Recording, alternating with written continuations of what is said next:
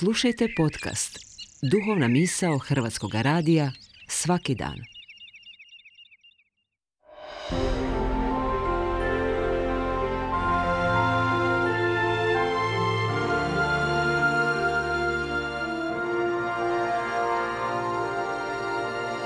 Duhovna misao. Urednica je Blaženka Jančić.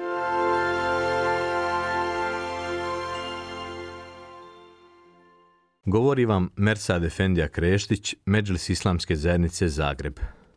Ovih dana se obilježava Međunarodni dan tolerancije ili snošljivosti.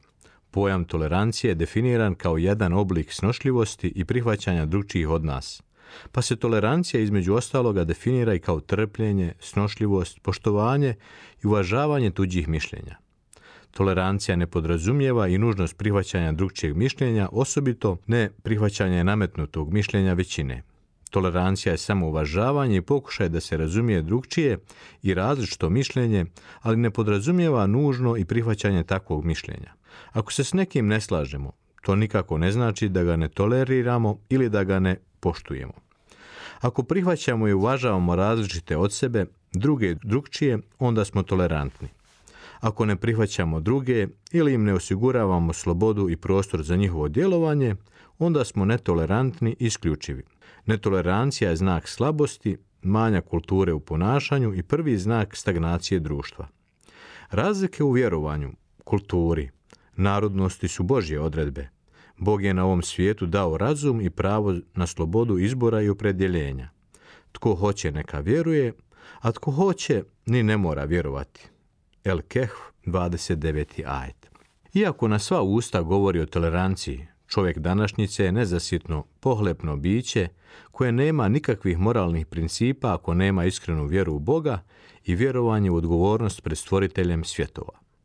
Njegova tolerancija je samo deklarativne naravi jer u praksi vidimo sasvim suprotno događanje.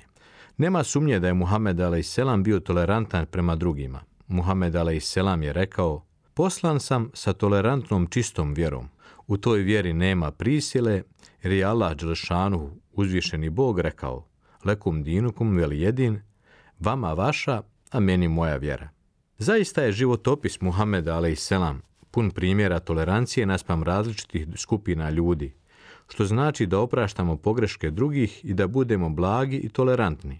Muhammed a.s. je rekao, u kojem god postupku je bila prisutna blagost, ona ga je ukrasila, a gdje god je izostala blagost, postupak je postao ružniji.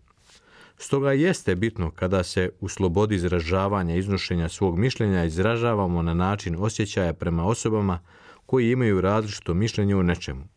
Ne vrijeđajmo njihovo promišljanje, a onda tražimo oprost. Probajmo promisliti o načinu i mjestu iznošenja svog mišljenja unoseći u njega blagost i znajmo da sloboda našeg izražavanja je ograničena slobodom drugog.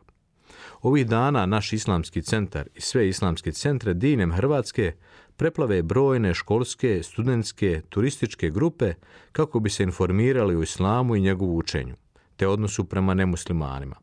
Mi smo otvoreni prema svim ljudima i drago nam je što smo i mi adresa gdje se žele informirati o islamu. Molim Boga da među nama podari blagost i milost, te da budemo tolerantni jedni prema drugima.